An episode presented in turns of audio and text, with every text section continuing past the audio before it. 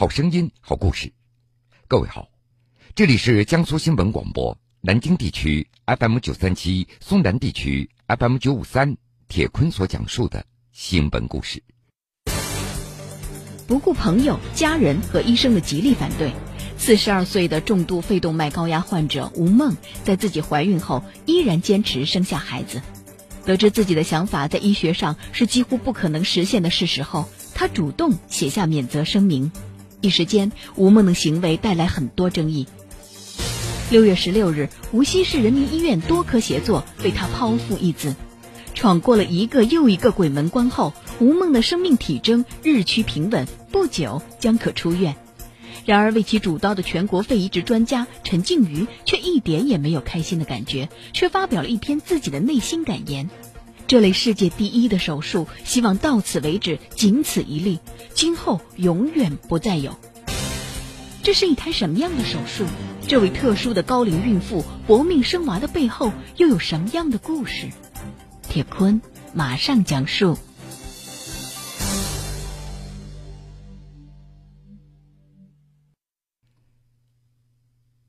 今年年初。无锡市人民医院产科主任马锦旗在专家门诊接待了一位特殊的孕妇。这名孕妇患有先心房缺和重度肺动脉高压，高压值达到一百一十二毫米汞柱。根据了解，无论是欧美国家还是在中国，都一致建议肺动脉高压患者终止妊娠，因为妊娠会导致肺动脉高压病情的加重。甚至会出现急性右心衰竭，尤其是重度肺动脉高压患者，如果妊娠，这就是一个冒险行为，相当于去闯一个雷区，不知道在什么时候会被炸得粉身碎骨。因此，马主任向这个患者建议终止妊娠。然而，患者并不愿意接受马主任的建议。面对这样的情况，医院组织多学科联合门诊。由医院心内科、呼吸科、心外科、产科、麻醉科的专家联合会诊，一起评估孕妇继续妊娠和分娩的风险，得出的结论是，不支持患者继续妊娠和分娩。然而，患者的态度非常坚决，拒绝了医院的建议，坚持怀孕直到分娩。这个患者就是吴梦，在无锡。吴梦是一名记者。二零一三年，在一次体检的过程中，他发现自己的心脏有问题，最终在北京阜外心血管医院的诊断书上得到了确认：先天性心脏病引发肺动脉高压症，已经失去了手术的机会。运气好的话，可能还有四年的生命；运气不好，可能随时离开这个世界。笑过，哭过。但是生活还得要继续。老家在四川的吴梦，她的身上有川妹子那种不服输的精神。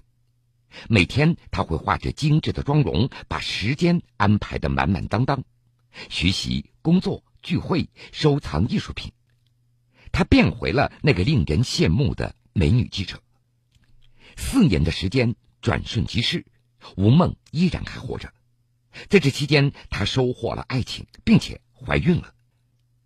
医生告诉吴梦，她目前肺动脉收缩压力值高达一百四十毫米汞柱，正常人不超过三十。在这样的情况下，如果坚持生育，吴梦生还的可能性几乎为零。所有认识她的朋友、亲人、医生都不止一次的规劝吴梦，但是吴梦就像着了魔一样，坚持要把这个孩子给生下来。怀孕的前三个月。吴梦是在早孕的强烈的反应和肺动脉引发的咳嗽声当中所度过的，有时咳嗽的都直不起腰来，也吃不下东西，一个春节几乎只能够勉强吃一点素菜，但是她还是不停的鼓励自己。怀孕到第四个月，除了咳嗽，吴梦的身体迎来了更加猛烈的攻击，流鼻血，最多的时候一天流了一百毫升。五月初，吴梦住进了无锡市人民医院呼吸与危重症科。为了对抗危及胎儿生命的低氧血症，吴梦二十四小时吸氧，氧气从每分钟五升增加到每分钟八升的高流量。同时，他还写下了一份免责声明，声称治疗期间如果发生任何意外，和医院无关。六月十六号，吴梦氧合下降的非常厉害，在高通量氧气吸入情况下，氧饱和度仍然难以维持九十以上。医院紧急组织呼吸与危重症科、产科、麻醉科、心内科、新生儿科等专家对他进行了病情评估。晚上的八点左右，一个一千一百五十克的极早产的男婴出生了。产后十一天，吴梦右心功能衰竭，体外膜肺等生命支持系统无法撤除。当天，南京市第一医院副院长、著名的心脏外科专家陈星。和全国著名肺移植专家陈静瑜联手为吴梦进行了防间隔缺损修补术加肺移植手术，最终吴梦度过了感染关、休克关、多脏器功能不全关等多道难关，心肺功能逐步的改善。七月二号，移植手术之后的第五天，撤除了体外膜肺氧合，心功能恢复良好。七月十一号。移植手术之后的第十四天，吴梦成功脱机拔管，转入呼吸与危重症科继续的治疗。肺移植中心重症监护室许洪阳主任说：“肺动脉高压极高危重产妇进行剖腹产，这还是第一次；产后进行双肺移植和心脏修补也是第一次。所以在许洪阳主任看来，这个女人的生命力是如此的顽强，真不知道。”是该赞叹现代医学呢，还是命中一切早已注定了？八月九号的中午，站在无锡市人民医院心肺大楼重症救治中心的一个病房前，屋里一个似曾相识的声音响起来。这个声音断断续续，病人露出的半条小腿已经是骨瘦如柴了。这个病人就是吴梦。见到记者，吴梦原本呆滞的眼神突然有了一些光芒。我现在是人还是鬼呢？一句玩笑话打破了原本的沉默。吴梦的姐姐对记者说：“能够认出记者，这还不错。一天当中，吴梦有一半的时间那是在说胡话，脑子会不清醒。”医生对记者解释。这是由于吴梦在重症监护室待的时间太长的缘故，导致他的智力有点倒退。不过慢慢的就会恢复了。随后，吴梦将病床给摇起来，起身和记者开始闲聊了。病床上的他脸色蜡黄，虚弱无力。在这期间，吴梦试图脱去脚上的袜子，但是他试了好几次都无功而返，整个人都在发抖。最终在姐姐的帮助下才得以完成。曾经那个爽朗的未见其人就听其声的吴梦不见了。吴梦告诉记者，现在他有点后悔了，这种痛苦他事先都没有预料到。但是孩子在肚子里一切检查指标都非常的正常，他又不忍心了。当时他的想法非常简单，只有两种：要么孩子生下来，自己死掉，很干脆。要么肺移植以后就健康了，但是吴梦没有想到，在生和死之间会有那么痛苦的过程。在重症监护室的时候，他做了很多梦：孩子死了，家没了，单位也没了，一张大网在罩着自己。吴梦的姐姐告诉记者，最近吴梦的恢复一天比一天好，现在已经能够下地走路了。令人欣慰的是。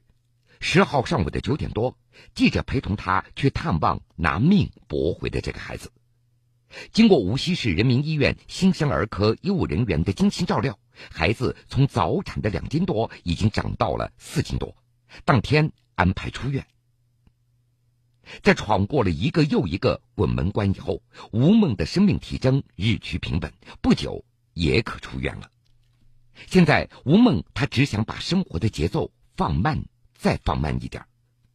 用他的话说：“孩子在，老公在，家在，我就要好好的活下去。”不顾朋友、家人和医生的极力反对，四十二岁的重度肺动脉高压患者吴梦，在自己怀孕后依然坚持生下孩子。得知自己的想法在医学上是几乎不可能实现的事实后，她主动写下免责声明。一时间，吴梦的行为带来很多争议。六月十六日，无锡市人民医院多科协作为她剖腹一子。闯过了一个又一个鬼门关后，吴梦的生命体征日趋平稳，不久将可出院。然而，为其主刀的全国肺移植专家陈静瑜却一点也没有开心的感觉，却发表了一篇自己的内心感言：这类世界第一的手术，希望到此为止，仅此一例，今后永远不再有。铁坤继续讲述。吴梦的这场手术可以说挑战了医学的极限。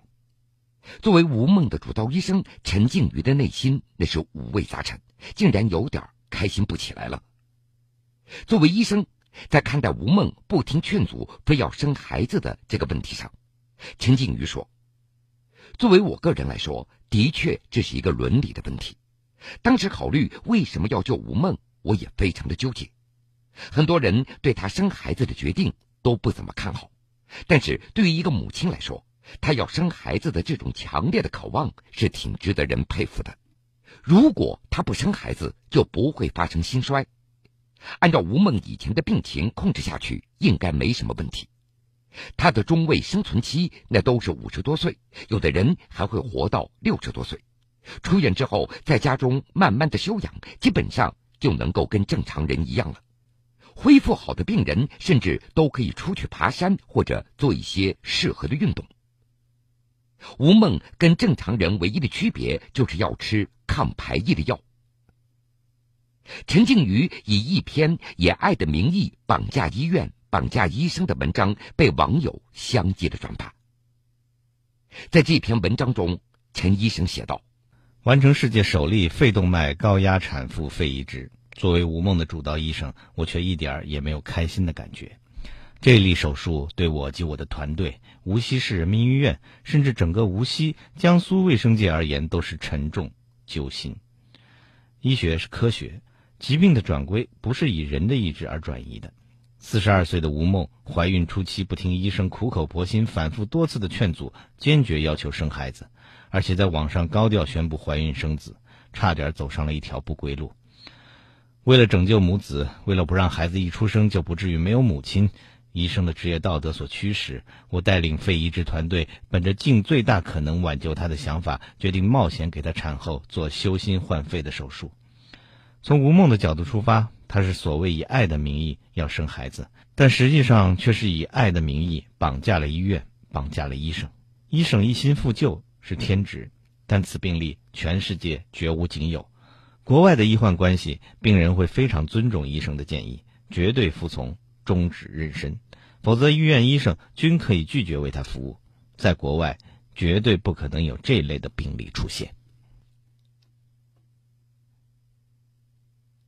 好了，各位，这个时间段的新闻故事，铁坤就先为您讲述到这儿。如果您想回听这个新闻故事，请您在大蓝鲸客户端点播“铁坤讲故事”。半点之后，新闻故事精彩继续。